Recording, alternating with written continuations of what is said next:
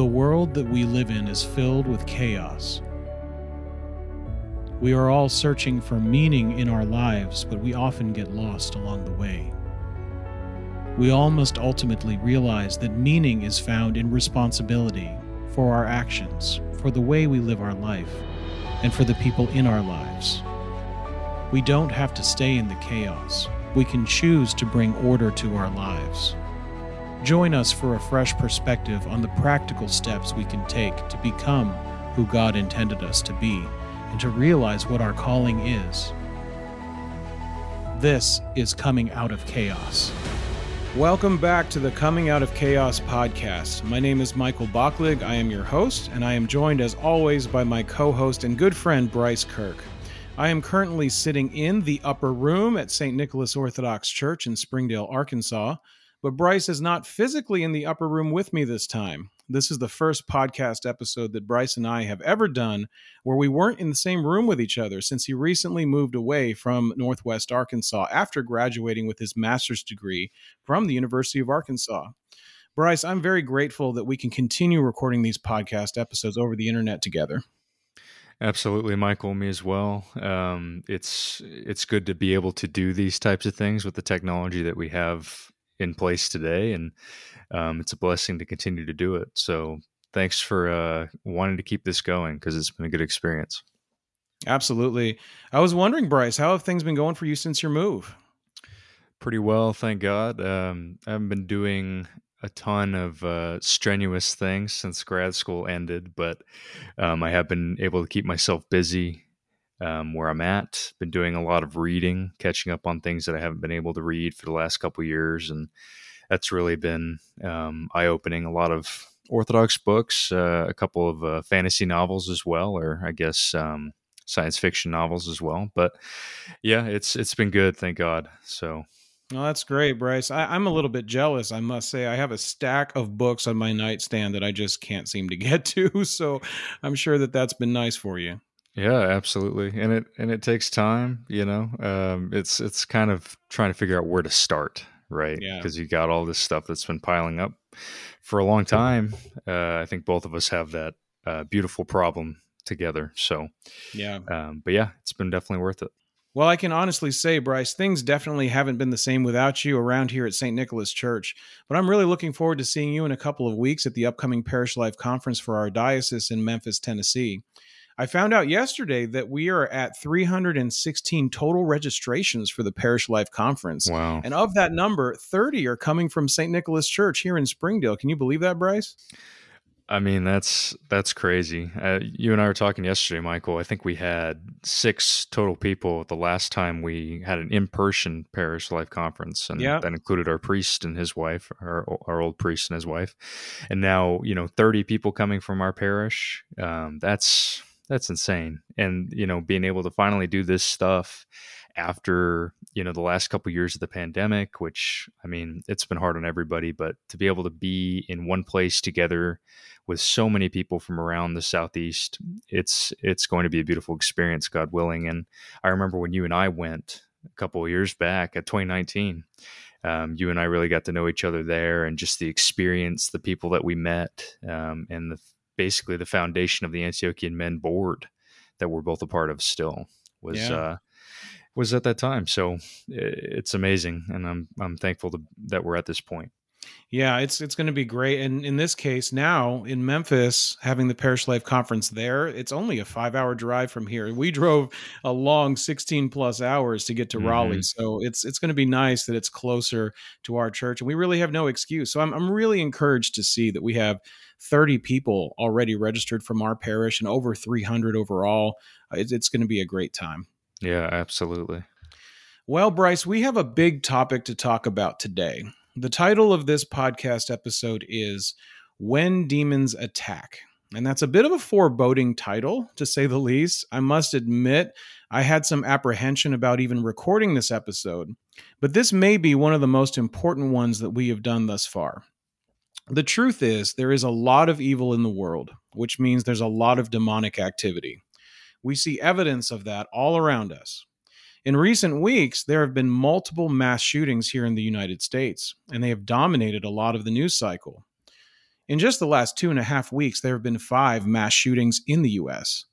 On May 14th, a shooter who was clad in body armor opened fire at a Tops supermarket, killing 10, including a security guard, and wounded three others. The following day, on May 15th, one person was fatally shot and five others were injured in a shooting at a church in Orange County, California.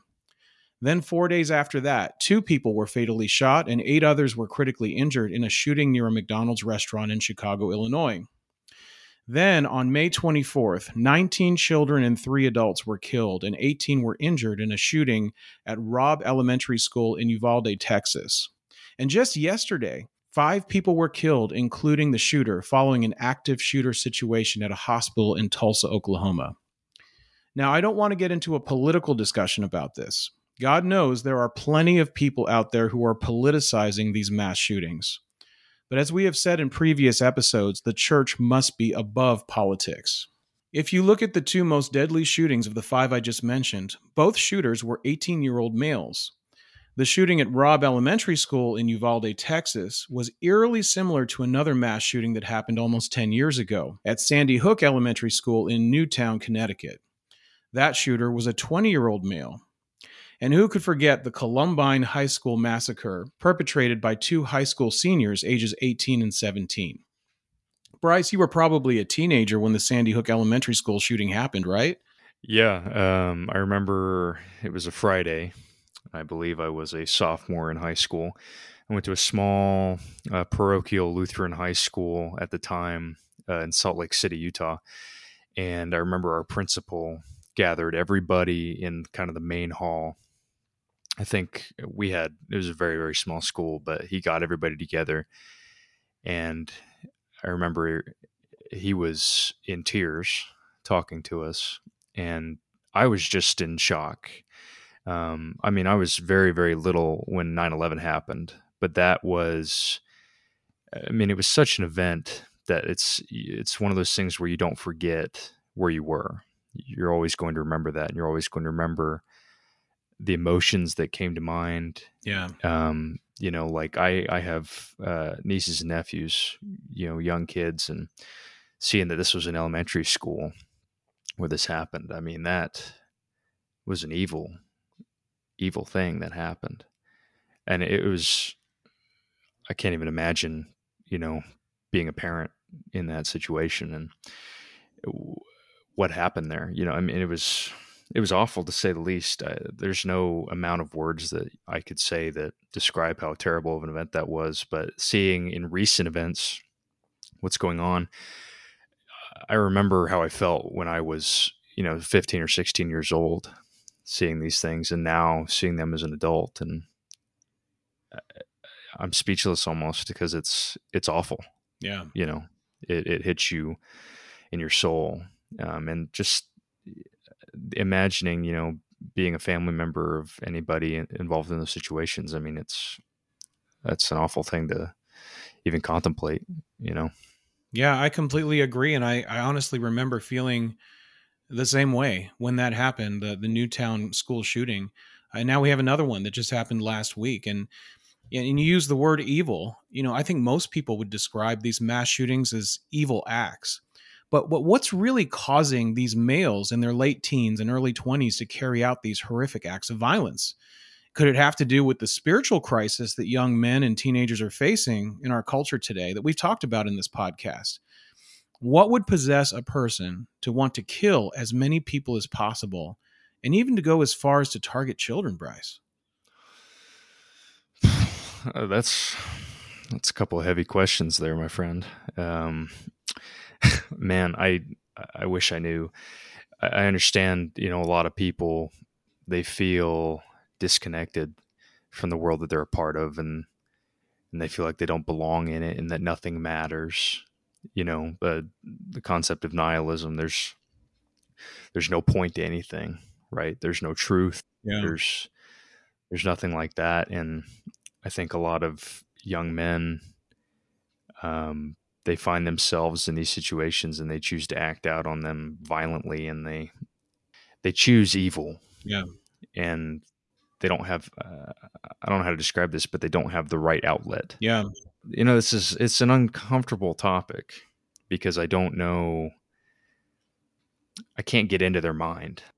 Yeah, and none of us really can. I think what you said about nihilism, though, is a really important point because it seems like nihilism is really spreading, especially among young adults, uh, but even teenagers. It seems like nihilism is is spreading and becoming more intense to the point where this philosophy of nothing matters. People are really buying into that, and then they're taking action, evil action. Yeah, yeah. Uh, I'm just, you know, like their motivations. I wish, I wish I could not understand them, but like, where, like, how do you get that idea in your head? Yeah, that you want to go and kill people, especially killing children. I don't understand that. Yeah, and I, I don't think anybody really can. Any sane, normal person can. But um, and obviously, you and I are not experts on this. We're not, and I would say that we have had experiences though with talking to a lot of the men in the diocese concerned for their teenage children. Yeah. Uh, you know, especially, you know, boys that are being brought up and born into the chaos, so to speak. You know, Father Hans recently gave a talk at the winter retreat and he said, you know, for the most part, especially our young adults and, and those younger, we've been born into the chaos, so we don't know anything other than that. We don't remember what it was like 70 years ago, right? When this country was a lot different. The culture was a lot different. Yeah. And things have really changed very drastically since then. But I also find it interesting that, you know, you always hear about the fact that, you know, some of these shooters, including the one from, you know, Texas that we were talking about, came from a broken home, had disconnected from his parents, didn't have a strong father influence. Yeah. You know, this is the kind of stuff, Bryce, we've been talking about this in this podcast and in the Antiochian Men. And this is kind of the result of an extreme outcome of that situation where you don't have a strong father figure, you don't have any strong male mentors in your life, and you become isolated.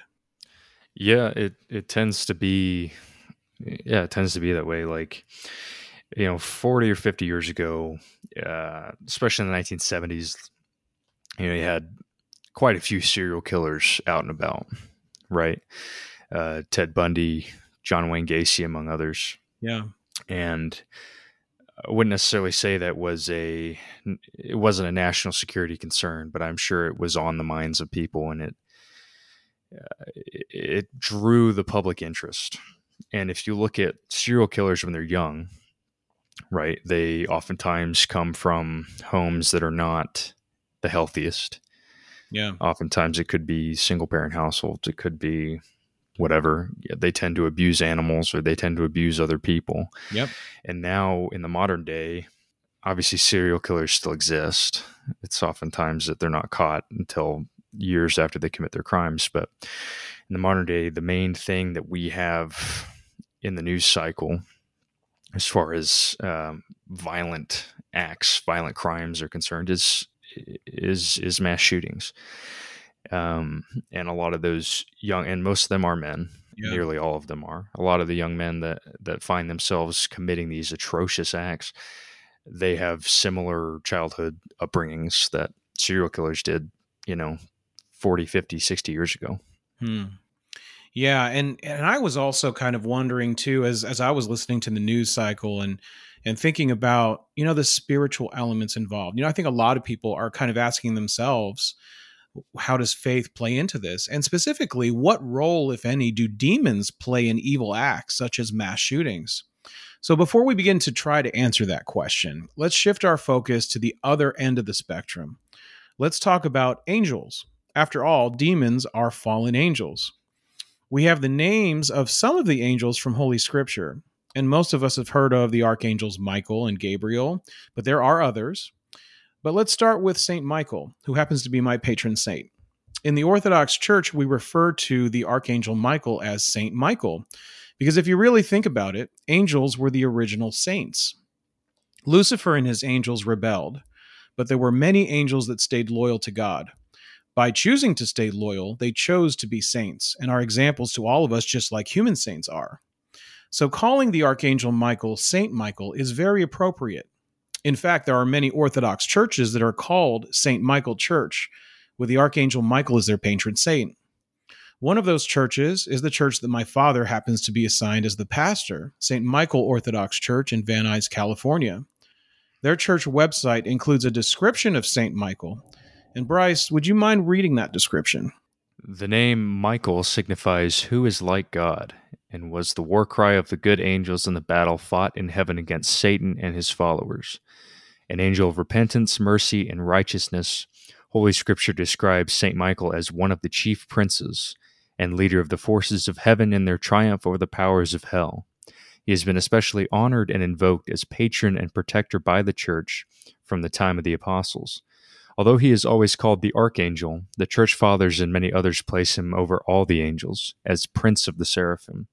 St. Michael appears in the books of Enoch, Daniel, and Revelation. In fact, in Revelation, it is St. Michael leading the charge against Satan with an army of God's angels.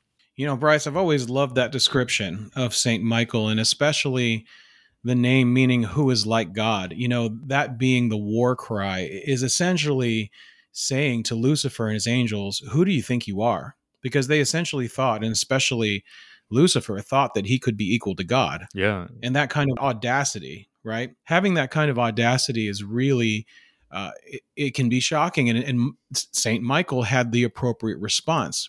Who is like God? It, it is essentially saying, Who do you think you are? Right. Do you really think you are equal with Almighty God? Right. And, you know, in our iconography, he's oftentimes depicted with the sword. Yeah. Right. He's depicted with a sword. That signifies his, I guess, his rank, right? Like his his function, what he what he continually does. Exactly. It's it's his job to be essentially a warrior and a leader of angels in in battles against the devil and his demons. Mm-hmm. There's also an excerpt from the book of Revelation that follows that description on the same page of that website. Would you mind reading that too, Bryce? Yeah, absolutely. This is from Revelation chapter 12 verse 7 through 9. And there was war in heaven. Michael and his angels fought against the dragon, and the dragon and his angels fought back. But he was not strong enough, and they lost their place in heaven. The great dragon was hurled down, that ancient serpent called the devil, or Satan, who leads the whole world astray. He was hurled to the earth, and his angels with him. So we are given a very clear description of who the archangel Michael is and what his role is as prince of the seraphim and leader of the forces of heaven. We just heard you read, Bryce, from the book of Revelation that the devil was hurled down to earth and his angels with him. Those angels have now become demons and they operate and interact among us in this world. We may not be able to see them, but they are there. Human beings in this world rarely catch a glimpse of what a demon actually looks like. And there are a lot of people that don't even think that demons or the devil really exist because they can't see them. Mm-hmm. There's a great quote from Father Thomas Hopko of blessed memory about the devil. He once said something in his Speaking the Truth in Love podcast that has always stuck in my mind. He said, The devil, diablos, it means the one who divides, the one who separates. The word diablos is the opposite of the word symbolos, a symbol. A symbol brings everything together in harmony. That's why we call the creed a symbol of faith. A symbol is something that brings together realities in harmony and unity. Diablos, devil, is that which divides and separates. So that is how the devil and the demons begin their attacks against us. They seek to divide us. They want to isolate us and to convince us that we are individuals and not persons in communion with each other. You know, one of the things that a lot of those people who commit mass shootings have in common, as we were talking about, is that many of them are isolated or they isolate themselves.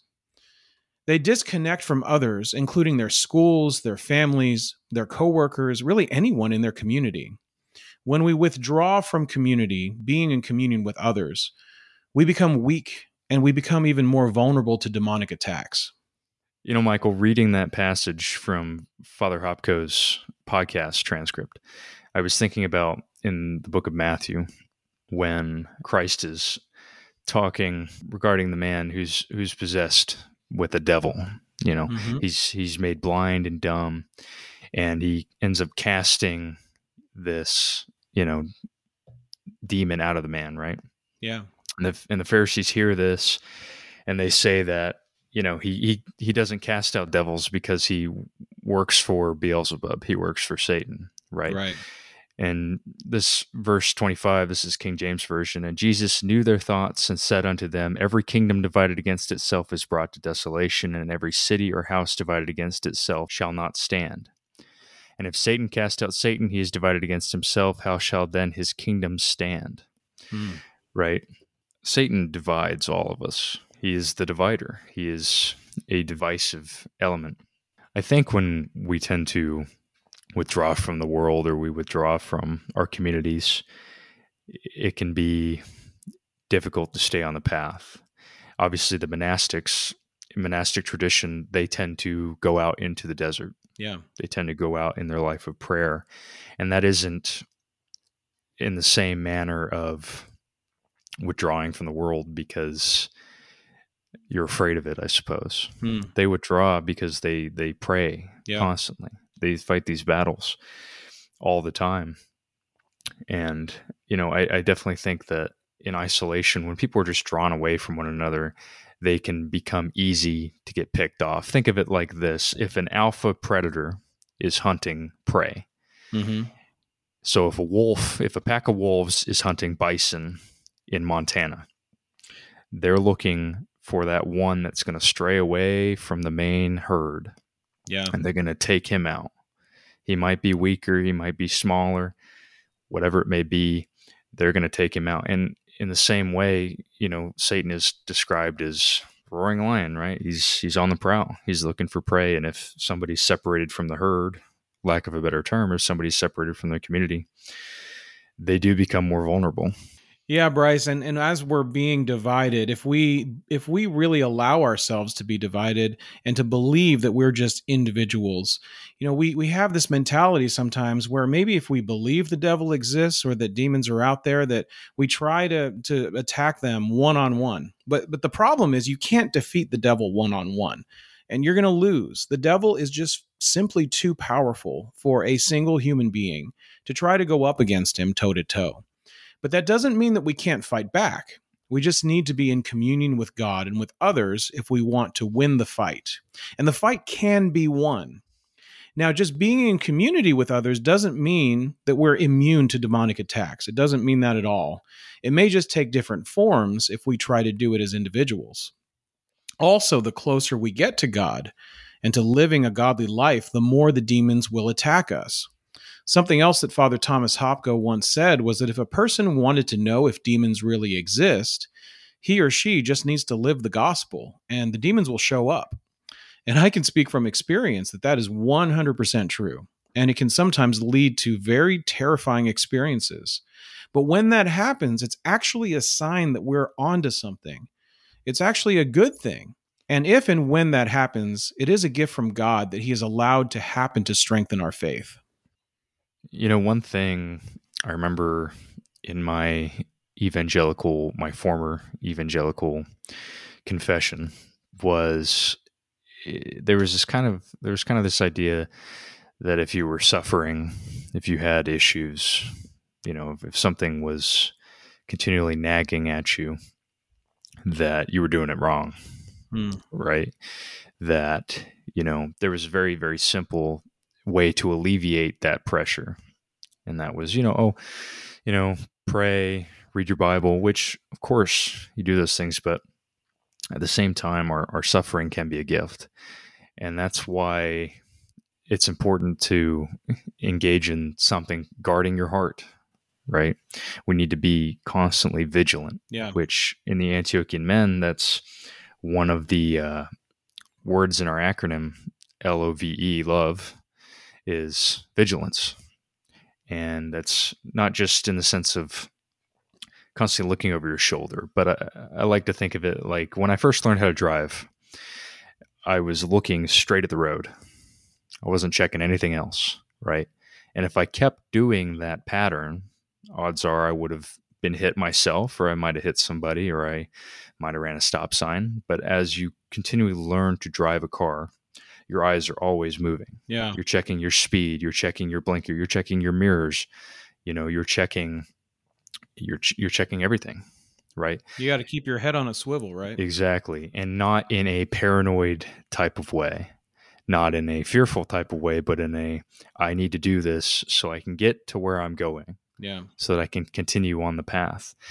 And, you know, I think that when somebody begins to live this life, right? And even if they've they've done it before and they fell down on their face and they got back up again, as we all will continue to do throughout the entirety of our lives, um, I think I think being onto something, you know, living the gospel, right? Living a life of repentance, living a life of vigilance, you begin to see things kind of seep in, Mm. right? And we may discuss this later on, perhaps in this episode or in another one, but the idea of your thoughts are not necessarily your own thoughts. Yeah. So when you're on this path, you can be assailed by various thoughts. And that happens to me pretty frequently. You know, I'm I'm a thinker, I suppose, right? Maybe too much. And a lot of these thoughts, a lot of this anxiety gets to me, right? Like oh, some of these things you can create a shield in a way through your vigilance, but some things can get through that shield. Yeah. And if you are continually assailed with temptations, perhaps you are on the right path, right? Because the devil will continually attack you if you're trying to get closer to God, right? And if and if you're not, I'm not gonna say he necessarily leaves you alone, but he's like, I got this guy where I want him. Yeah. Yeah, exactly. Yeah, so it, it's really no wonder then why demons attack us more when we take our spiritual life seriously and get closer to God. Because if someone is living a sinful life, if he or she is cooperating with the demons in their actions, the demons, like you said, they already have them. You know, Father Andrew Stephen Damick, who we had on as a guest recently, he has said on the Lord of Spirits podcast that this can be called demonosis, which is a word I think he kind of made up. You know, we talk a lot about theosis in the Orthodox Church, which we've described as becoming more like God. But there is a flip side to that. You know, on the other side of the spectrum, if somebody participates in the activities of the demons, they become more like the demons. Yeah, I think as you know, you you begin to like move away from a virtuous life or a life where you're more vigilant, then you're going to behave as the demons would like you to do, right? Like you can engage in any of the seven uh, mortal activities, I suppose. So pride, like you can become excessively prideful because the demons are prideful. Yeah. You can fast for reasons that are vain, Yeah. right? Anything like that. It's just like getting mixed up with the wrong crowd, right? If you're mixed up with some really bad characters, you're going to become more like them, right? Right. It's uh, I remember people always used to say you're kind of a sum of the people who you hang around. Yeah. Right. Yeah. And and the truth is the demons don't really need to attack the people who are already cooperating with them because they essentially already have them in their grips. But what happens when someone starts to repent? We we should really think about this. What happens when someone turns away from the devil and darkness and instead turns towards the light of Christ? The demons are going to be furious, right? I mean, demons love attention. They want to destroy us. But why do demons hate us so much? Have you ever really thought about that? I have learned that one of the biggest reasons that the demons hate us as human beings is we've been given time as a gift from God so that we can repent. And the demons aren't capable of repentance. Now, why is that? It is because they made an eternal decision. Their decision to rebel against God was essentially blasphemy against the Holy Spirit, but done eternally. Their rebellion against God was a decision that wasn't made in this temporal world. And as we read earlier out of the book of Revelation, they were hurled down to earth, but this world is bound by linear time. In Greek, this is called chronos time. The eternal time of God is called kairos time in Greek. Basically, in kairos time, the past, the present, and the future are all the same. So we as human beings exist in chronos time while we are alive in this world, and God exists in kairos time. So after the demons lost their place in heaven, they were hurled down to earth, and they interact with us while we are alive in this world. They know that they have lost the war against God, and they are now waiting for their final and eternal punishment while trying to take as many of us down with them as possible. So, why does God allow the demons to exist among us and interact with us in this world before the final judgment? I think it brings to mind, uh, again, another passage from Matthew where I believe the Pharisees are slandering Jesus, you know, saying he hangs out with sinners, you know, tax collectors, the like, right? And he says, I came not to save the righteous, but call sinners to repentance. Mm, yeah. And it's the exact reason of why we need a savior. It's the exact reason of why Christ destroyed death through his death and resurrection. I suppose it's because temptations kind of prove your mettle Mm. in a way. Um, It's required for purification, for our purification. yeah, absolutely. And, you know, it isn't a sin to be tempted, right? Like the demons will attempt to tempt us. Yeah. Um, but when we give into those temptations and when we fall flat on our face, as we all will continue to do, we get up and we engage in repentance. And that is a lifelong activity for all of us. And thank God for the sacrament of confession, right? We're able to constantly engage in this thing.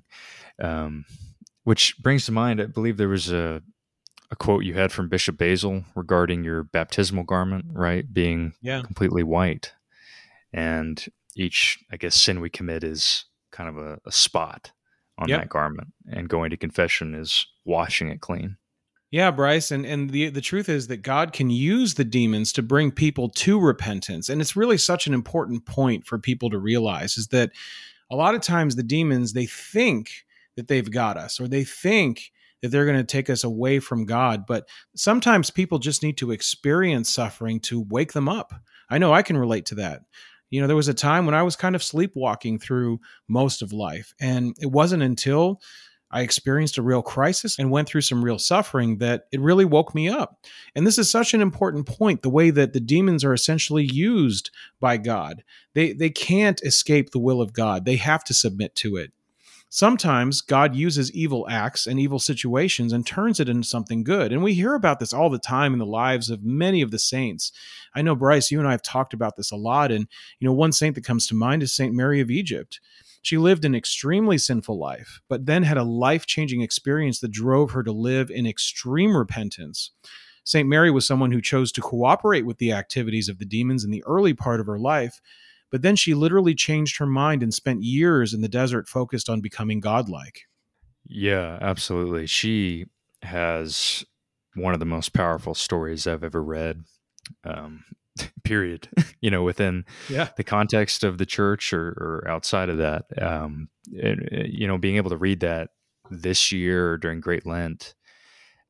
Oh my goodness! Like the life that she lived beforehand compared to when she realized what she was doing and her repentance. I mean, she was gung ho about it. Yeah. And the one thing that stood out to me about that was her humility throughout all of it. I remember reading it when St. Mary encounters uh, St. Zosimos in, in the desert. And they're both constantly bowing, prostrating to one another. Yeah. You know, please bless me. No, you bless me. No, you, but like the whole, like the humility there was incredible.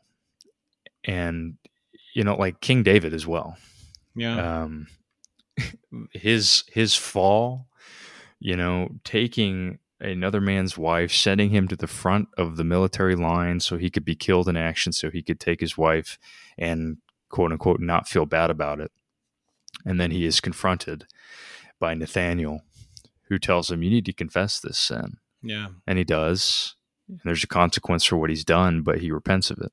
Hmm right? Like this is this is the psalmist. This is the man who is after god's own heart Yeah. who fell to such a degree right? And there's so so many examples of people throughout time who lived very worldly lives who lived according to the passions who lived according to their own you know who lived according to the beat of their own drum and god gave him a wake-up call in one form or another Yeah, saints like Saint Mary of Egypt and also the prophet and King David, you know, those stories are very inspiring, and especially to all of us who are sinners and who need to repent. Those those stories of the saints are things that we can look to, models that we can follow to repent from our own sins. I think it's important though to realize that there are demons working against us throughout our whole lives. And but it's important to remember that demons have limitations. First of all, demons can't see into the future How do we know this? Well, just think about it. If a demon knew that tempting us as human beings to engage in some evil actions would drive some of us to repentance and to Christ, they wouldn't have tempted us in the first place. Having said that, let's go to scripture for some more insights. Let's stay in the book of Matthew. Bryce, why don't you read Matthew chapter 8, verses 28 to 32? When he, he being Jesus, had come to the other side to the country of the Gergesenes, there met him two demon possessed men coming out of the tombs, exceedingly fierce, so that no one could pass that way. And suddenly they cried out, saying, What have we to do with you, Jesus, you Son of God? Have you come here to torment us before the time? Now, a good way off from them, there was a herd of many swine feeding. So the demons begged him, saying, If you cast us out, permit us to go away into the herd of swine. And he said to them, Go. So when they had come out, they went into the herd of swine, and suddenly the whole herd of swine ran violently down the steep place into the sea and perished in the water. Many of us Orthodox Christians are familiar with this portion of Matthew's Gospel. There have been many sermons that have been preached on this section of Scripture. The reaction that the demons had to the presence of Christ is really interesting to me. They seem to be in a state of panic. What they ask Jesus is so telling, too. They ask, Have you come to torment us before the time? Now, what on earth does that mean, Bryce? Uh, to put it simply, they know they're going to lose. They they know who he is, right? he's he's God. yeah, and it's pretty terrifying from their point of view, right? Yeah, and and they're under the impression that oh, they have a lot of time mm. to take down as many people as they possibly can. But they've been permitted by God to exist on earth until their final judgment. And this is the time that is referred to in this part of scripture. And that's important for us to keep in mind. Yeah, and the fact that the demons asked Christ if he had come to torment them before their final judgment shows that they can't see into the future. They know they've already lost, like you said. They know what awaits them but they don't know for certain what will happen in the future in this world as a result of their actions and their interactions with human beings. Now, they have a lot of experience dealing with humans. They have existed for many, many generations, studying us as humans, studying our weaknesses and exploiting them. Demons can make an educated guess as to what will happen when they apply certain stimuli to humans, such as through thoughts and feelings, and they know how we will be likely to respond. This reminds me of something that Father Michael Marcantoni talked about in our 10th podcast episode called On the Battlefield. Let's play a clip from that episode to refresh our memories. If the things that puppeteer me around in my emotions are the ultimate benchmark, my, my God, for that I'm that I'm serving because my feelings are facts, then my truth has to be relative to those feelings. And if my feelings are fleeting, then the truth is fleeting. And that's how we get into relativism. So what ends up happening is that you have to choose the things that are convenient for you. When you choose the things that are convenient for you, love goes out the window. Why? Because ultimately you're only seeking to spare yourself from inevitable mis- discomfort. And when you're so only seeking to spare yourself from disappointment and discomfort, all manner of cruelty is suddenly on the table. You can suddenly take time from your kids or indulge uh, I mean, you know, or, or, you know, indulge in chemical numbing or an affair or being the wrong places on the internet or whatever else or money laundering or gambling. I mean, it really doesn't matter. You can justify all manner of things because this is what I need to feel better. Love goes off the table because it, because suddenly the way this might be harming you, the way this might be hurting you, the way my own uh, my own exemplifying the standards of the gospel to you, suddenly all of that is less important than getting my fix. Wow. Yeah. That's I mean he he hits the nail on the head, you know. When your feelings become your own personal truth, right? Everything else is out the window. Yeah. It's not about reality around you. It's not necessarily even the reality of your situation, the reality of the suffering or perceived suffering that you may be going through. It's about how can I alleviate this in the fastest way possible? You're not thinking five steps ahead, you're thinking right now. It's immediate gratification. And you're not thinking about how it affects others. No, absolutely not. Like, you know, there's this concept that in the Orthodox Church of there is no such thing as private sin, Hmm. right? Everything that I do impacts my relationships, it impacts myself, it impacts other people around me. And I think, you know, the last thing that he says when, you know, the way my own exemplifying the standards of the gospel, that becomes more important than getting your fix. I think you begin to understand yourself more through that, right? Yeah. Like anytime you're faced with temptation, if you immediately jump into it and you say, I got to do this because it sounds like a good idea, right? Yeah. It makes you kind of risk averse in a way because I would argue that it is more risky. It takes more tenacity to live the gospel, right? And that's something that I struggle with myself. I don't want to come across as a hypocrite. But you know, there are times when I, am facing a struggle and I'd I'd rather go and get away from it somehow. Yeah. But I always have to come back to it. And in facing your trouble, being able to do that with the gospel, being able to do that with the church, that matters more. And that is where you learn more about yourself, and that's where you learn more about your neighbor, and that's where you learn more about life itself, I think. Yeah, that's so true, Bryce. You know, there's another big takeaway from that podcast episode the way that the demons want to overload us so that we'll turn away from God. Also, Father Michael said that when we're not relying on our feelings, you open the door for love. You do the right thing regardless of how you're feeling.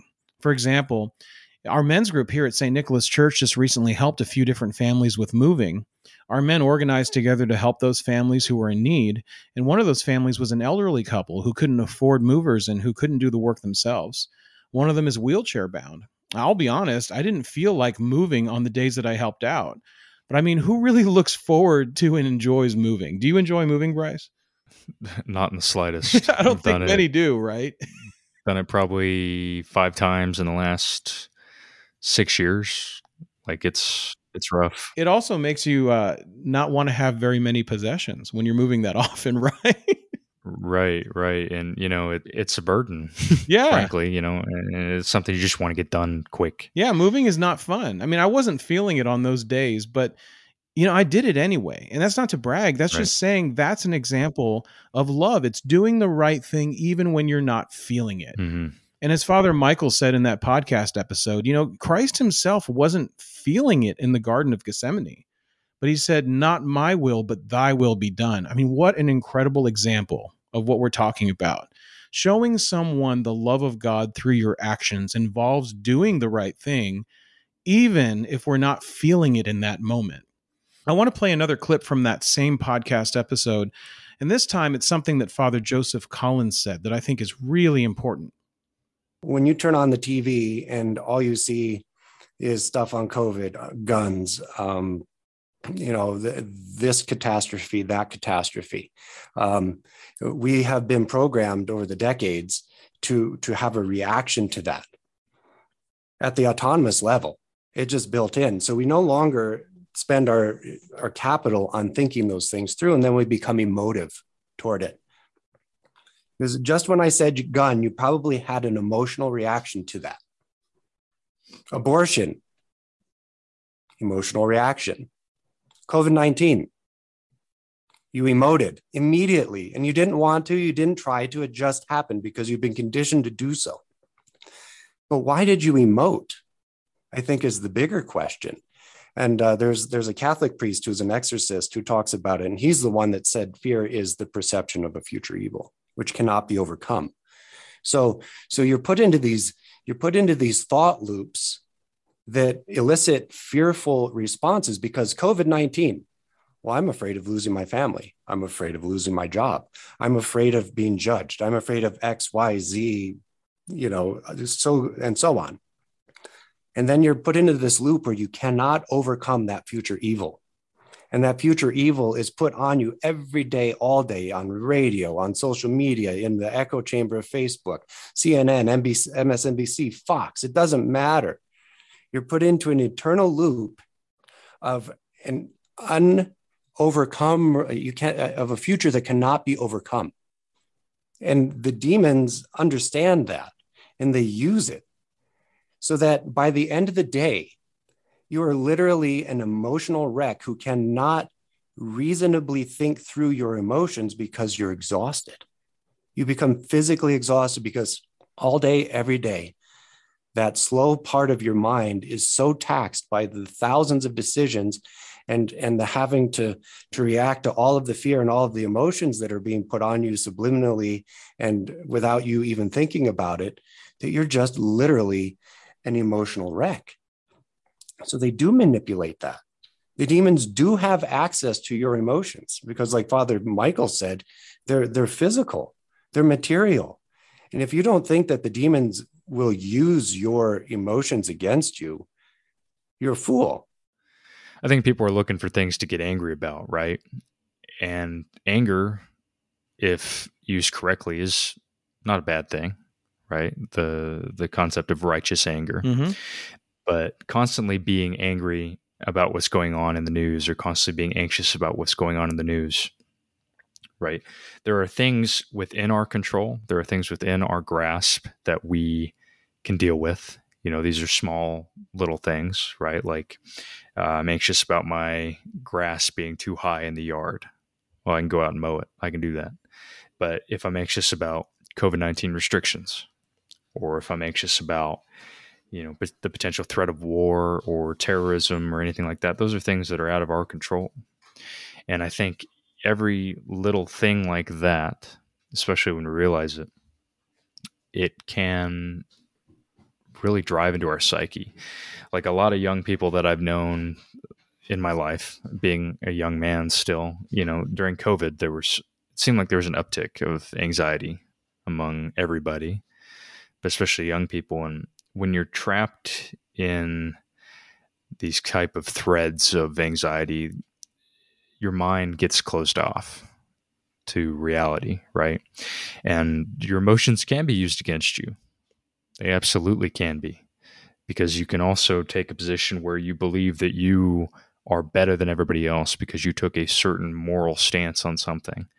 Whether that moral stance was actually right or not, you probably don't know, but it made you feel good, right? It made you stand on your high horse. And, you know, I mean, Father Joseph mentioned the echo chamber of Facebook. Yeah.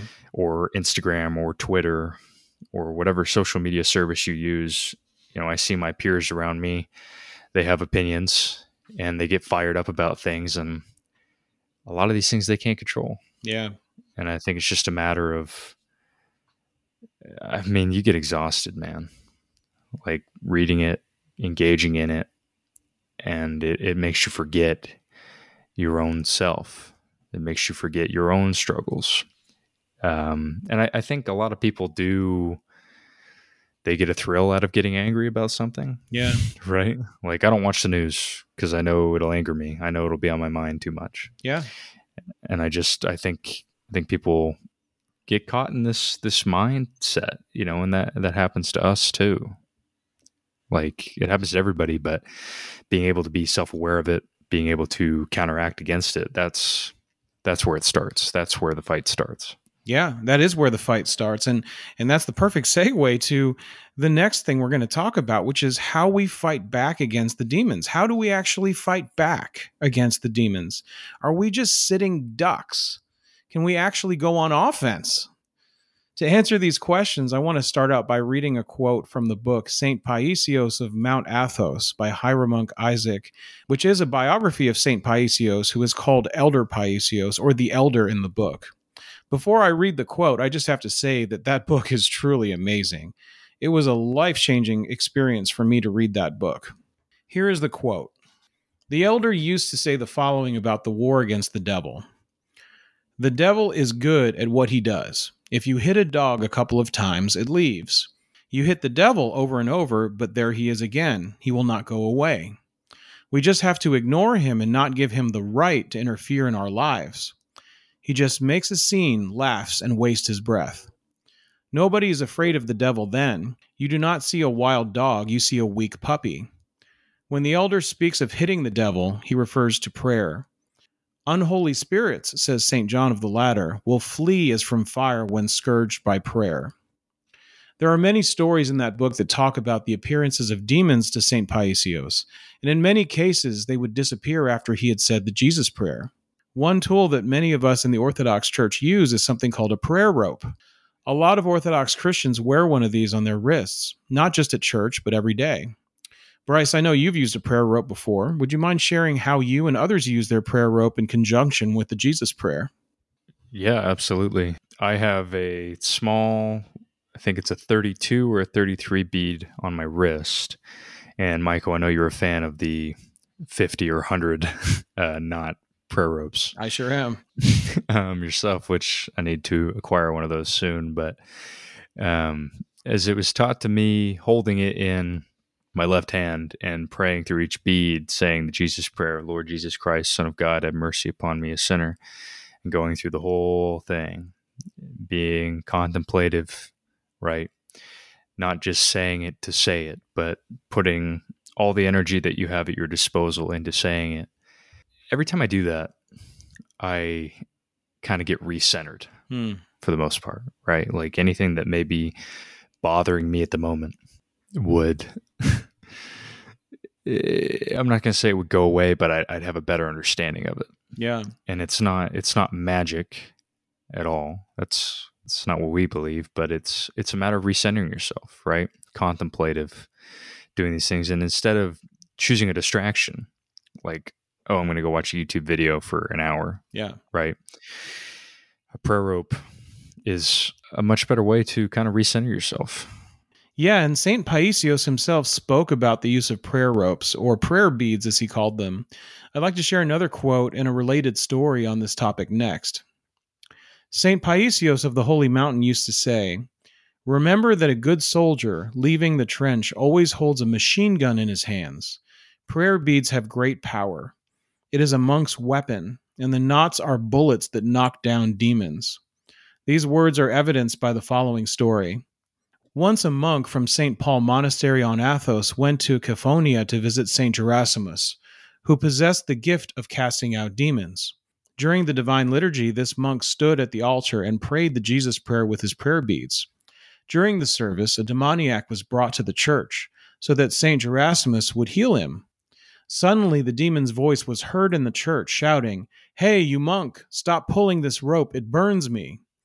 Hearing this, the celebrating priest turned to the monk and said, Brother, pray with all your might that this creation of God may be freed from the demon.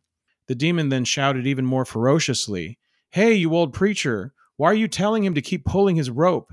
Haven't you heard that it burns me? Then the monk began to read his prayers even more fervently until finally the man tormented by a demon was freed from him. wow, that's uh as the kids put it, that's a pretty metal story. it sure is. Doesn't that sound intense? I mean, it brings to mind for me this concept of spiritual warfare, Mm-hmm. right? I mean, saying the prayers, putting that effort forth, you know, I mean, it says this monk began to read his prayers even more fervently Yeah. until the man was was freed by the demon that was tormenting him. It, it just brings to mind, man, like the the power that that that those words have, the power that the prayer has, Yeah. that communication with God, right? Thinking of the prayer rope as essentially bullets in a machine gun, right? Yeah, that's that's intense, man. And to be, you know, having that power on your wrist, right, or in your pocket Yeah. at your prayer corner, like it's at your disposal. Yeah, it really is. And you know, we hear these kinds of stories from the mm-hmm. monastics and it can really make an impression on us. I mean, just hearing that story, it made an impression on me. There's so many incredible stories like that one that are so compelling and so vivid, and they can give us important lessons and information about how we can fight back against the demons, even if we're not monks. Also, don't think that the monks are invincible to demonic attack. Remember when I said the closer you get to God, the more the demons attack? The monastics are great examples of this. They actually engage in hand to hand combat with demons on a regular basis. Bryce, why don't you share this great quote that we have from Amma Theodora? Amma Theodora said that neither asceticism nor vigils nor any kind of suffering are able to save. Only true humility can do that. There was an anchorite who was able to banish the demons, and he asked them, What makes you go away? Is it fasting? They replied, We do not eat or drink. Is it vigils? They replied, We do not sleep. Is it separation from the world? We live in deserts. Then what power sends you away? They said, Nothing can overcome us, only humility. Amma Theodora concluded by saying, Do you see how humility is victorious over the demons? Wow. I mean, that really makes you think, Bryce, and it really helps to reframe the battleground for spiritual warfare. There's one more quote that I want to read, and this has always been one of my favorites. You know, the Orthodox Church has so many quotes and stories from the church fathers that have been handed down. And this one has, again, just always stood out in my mind. I actually first heard this quote in the Our Life in Christ podcast on Ancient Faith Radio with hosts Steve Robinson and Bill Gould. Here's the quote There was a monk who was known for his profound humility. One day, an angel of light appeared in his cell, announcing that he had found favor with God and was promising some extraordinary reward. The monk simply replied, I'm sorry, you've obviously come to the wrong cell. Perhaps you are looking for one of those monks over in the next valley. The angel changed his appearance into an evil demon, then vanished. What do you say to that, Bryce? I mean, it just proves uh, Amma Theodora's point Yeah. that humility Uh, that's not something that they can replicate, right? Because they're they're prideful. Yeah, and it shows it shows how the demons will even go after the monastics and those who have reached such a high level of asceticism. They go after their pride, don't they? Yeah, absolutely. Again, trying to flatter the monastics, you know, for their extreme humility, trying to pervert a beautiful thing in order to make somebody fall. But I mean, this this quote, which I believe is from uh, the Wisdom of the Desert Fathers, is, I mean, he just hits it like it's the ultimate quip in a way, Yeah. and he doesn't do it because you know he's he's necessarily trying to own the demon, but he he's genuinely being humble. He's genuinely exhibiting humility in his action there. Yeah, and that's what honestly is what can undo the demonic attack is that humility and that's a great lesson for us. But the truth is most of us are not monastics, right? Especially those listening to this podcast. We're lay people. We're living in the world and not in monastic communities. So I want to bring us back to a more practical perspective now. Going back to that on the battlefield podcast episode that we did, Father Michael Marcantoni shared something very profound and very practical. And we're going to play that clip for you all right now. So when you're sitting down at your breakfast table and you're absolutely irritated and your son does that thing that you've told him a million times to knock it off and you are assailed by the thought that he's never going to respect you and listen to you and that you're spinning your wheels and how dare he and you know what you want to put a stop to this and suddenly you're riled up and you lose your cool i'm not saying i'm not trying to put some spin on everyday events say treat it like it's this great battle with the spiritual world when it's really just a psychological mess that you've got to control. No no no no. I'm saying that it actually is spiritual trench warfare. It's not a metaphor you are butting up against a radio signal from demons that have your number, that know I can push your buttons and get you to blow up at your son, which is then going to ingrain in him a temper, which is going to cause him to beat your grandson. And I can mire your family in destructive sin for generations. And all I got to do is get you to hand over your self autonomy and be dictated by your feelings, yank you around like a puppet on the strings rather than be led by the glorious freedom of the sons of God. Likewise, that little voice that also says, take a breath, calm down, go say a prayer, wait two seconds, and then explain it to him again calmly. Or you know what, you are too close to blame. Go for a drive. Like that's not just, oh, I had a good idea. We got to start recognizing the voice of the angelic power saying, hey, right now, you need to step aside because we're trying to keep the spiritual condition of this family you've been entrusted with safe. It's not like a metaphor, it's not a figure of speech, it's not putting a spiritual veneer around mundanity. It's realizing that this mundane thing going on in between your ears is in fact the trench warfare that if you don't engage well on the battlefield of your mind and heart can poorly shape your children, your children's children, their children's children until someone is bold and steadfast enough to engage the battle well. Those words that Father Michael shared really got me thinking about spiritual warfare from a generational perspective. You know, spiritual warfare doesn't start and end with our lives, it crosses over many, many generations. Demons can attach themselves to families.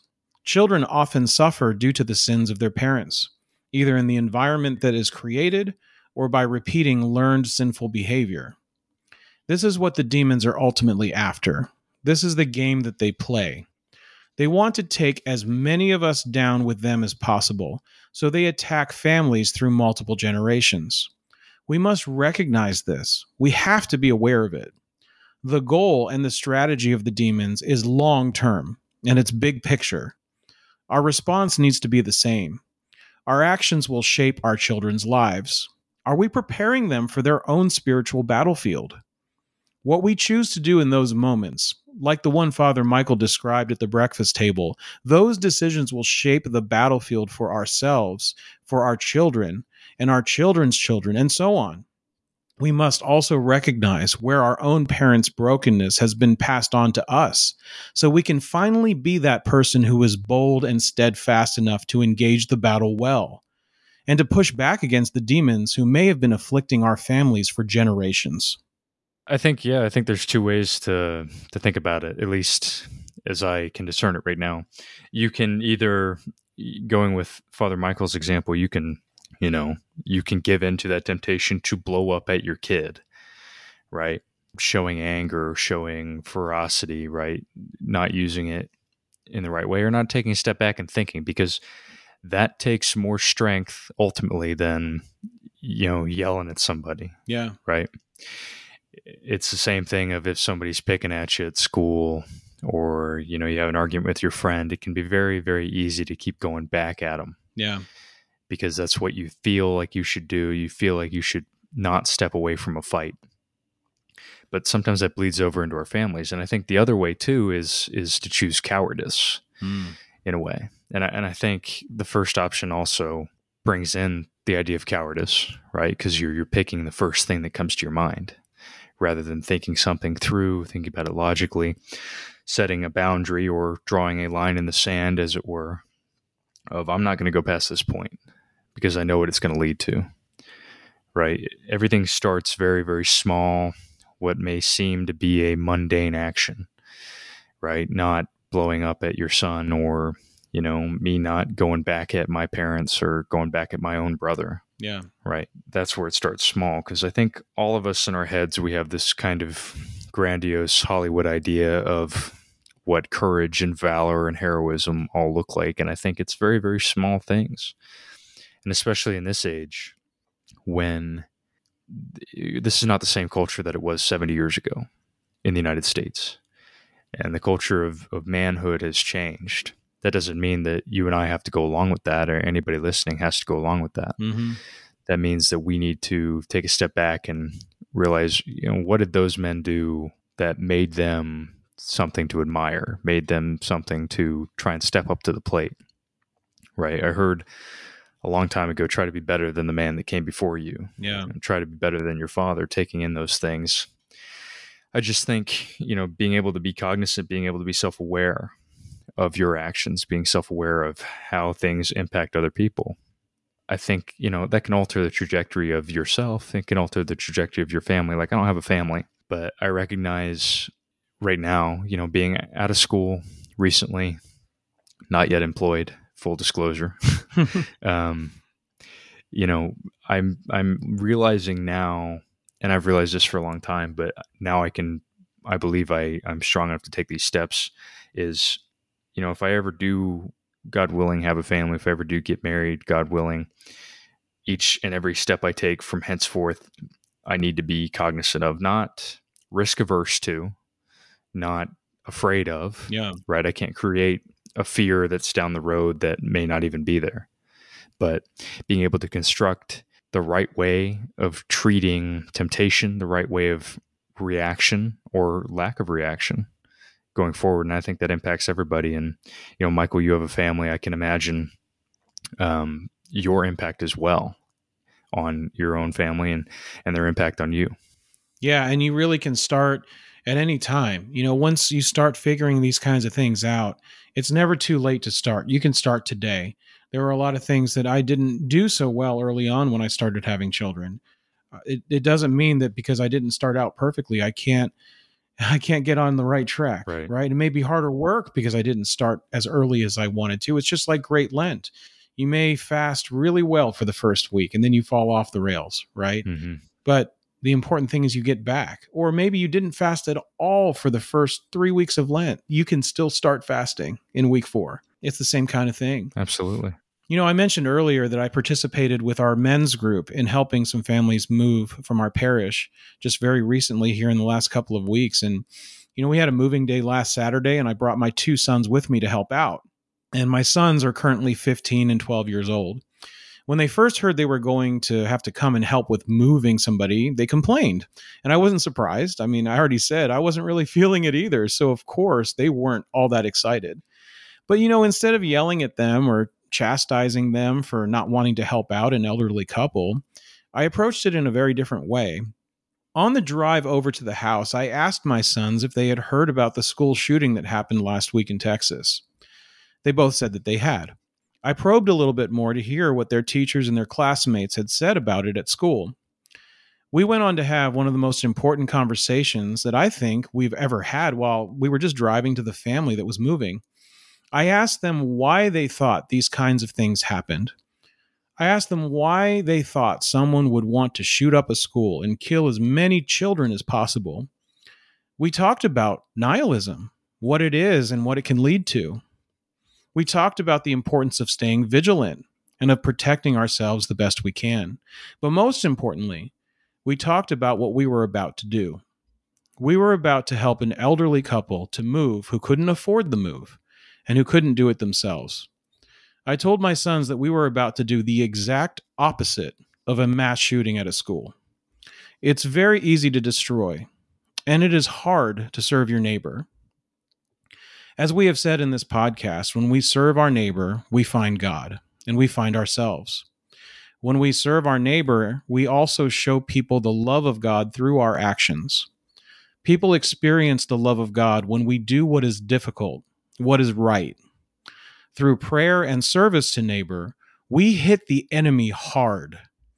We bring light into the world and participate in routing the enemy, in routing the demons, all the way to the day of the final judgment.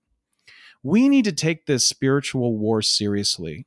We need to fight alongside the angels and not just watch from the sidelines. All of us can join in the war at any time and we all have a part to play in fighting back against the devil and his demons. I want to focus on the last thing that you said, Michael, in that we all have a part to play in fighting back. We in the world today exist in a culture that can seem pointless at times. Everything seems very mundane. Every action that we take is just going with the flow, participating in the rat race whatever analogy that you want to use. But every action that we perform is reflected in our eternal life. Every action that we perform is reflected in spiritual warfare. And it's not just a concept, it's it's a reality. And us being who we are as human beings, we all will have our own struggles that are unique to us. But that doesn't mean we're alone in that fight. Every time we pray, we don't pray alone we pray with the saints. We may pray with our congregation on Sunday. Everything we do, we do in community. And this fight is something that will last our whole lives, absolutely. But we have faith that we are not alone in it. We have faith that we're not going to give up. Even the things that seem the most mundane, even how you start your day, right? Not taking anything for granted, not doing anything without putting in maximum effort that you have at your disposal. Our old priest, Father John Atchison, told me once everything you do, do with all your might. And to me, initially I was like, what does that mean? Even the little things, even organizing my desk, even making my bed, even helping my mother do the dishes, whatever it may be, everything you do helps you understand who you are. And especially in helping others. Spiritual advisor to the Antiochian men, Father Hans, has said, You learn more about yourself through helping another. And I think that when we begin to realize that our life is not just about ourselves and our actions are not unique to just us, but everything that we do can impact someone else around us, whether it be good or ill, we have the ability to make choices and we have the ability to take a step back. We have the ability to pray. We have the ability to fight in the way that we are supposed to because every single part that we have matters. And I hope that going forward, everyone listening, and even Michael and myself, that we can take this into account and remember it when it comes time to go toe to toe, as it were, that we'll be ready for that. And if we fail, then we get back up and we go again. Those are some great thoughts, Bryce. Thank you very much. Well, that's our show for today. Thank you for joining us for this episode of Coming Out of Chaos. Remember to check our website at antiochianmen.org for frequent updates and to learn more about our organization. We also have many videos available that can be found on that website as well as on our Amen YouTube channel. Also, don't forget to subscribe to this podcast on any of the major podcast platforms. We are on Apple Podcasts, Google Podcasts, Spotify, and Stitcher, just to name a few.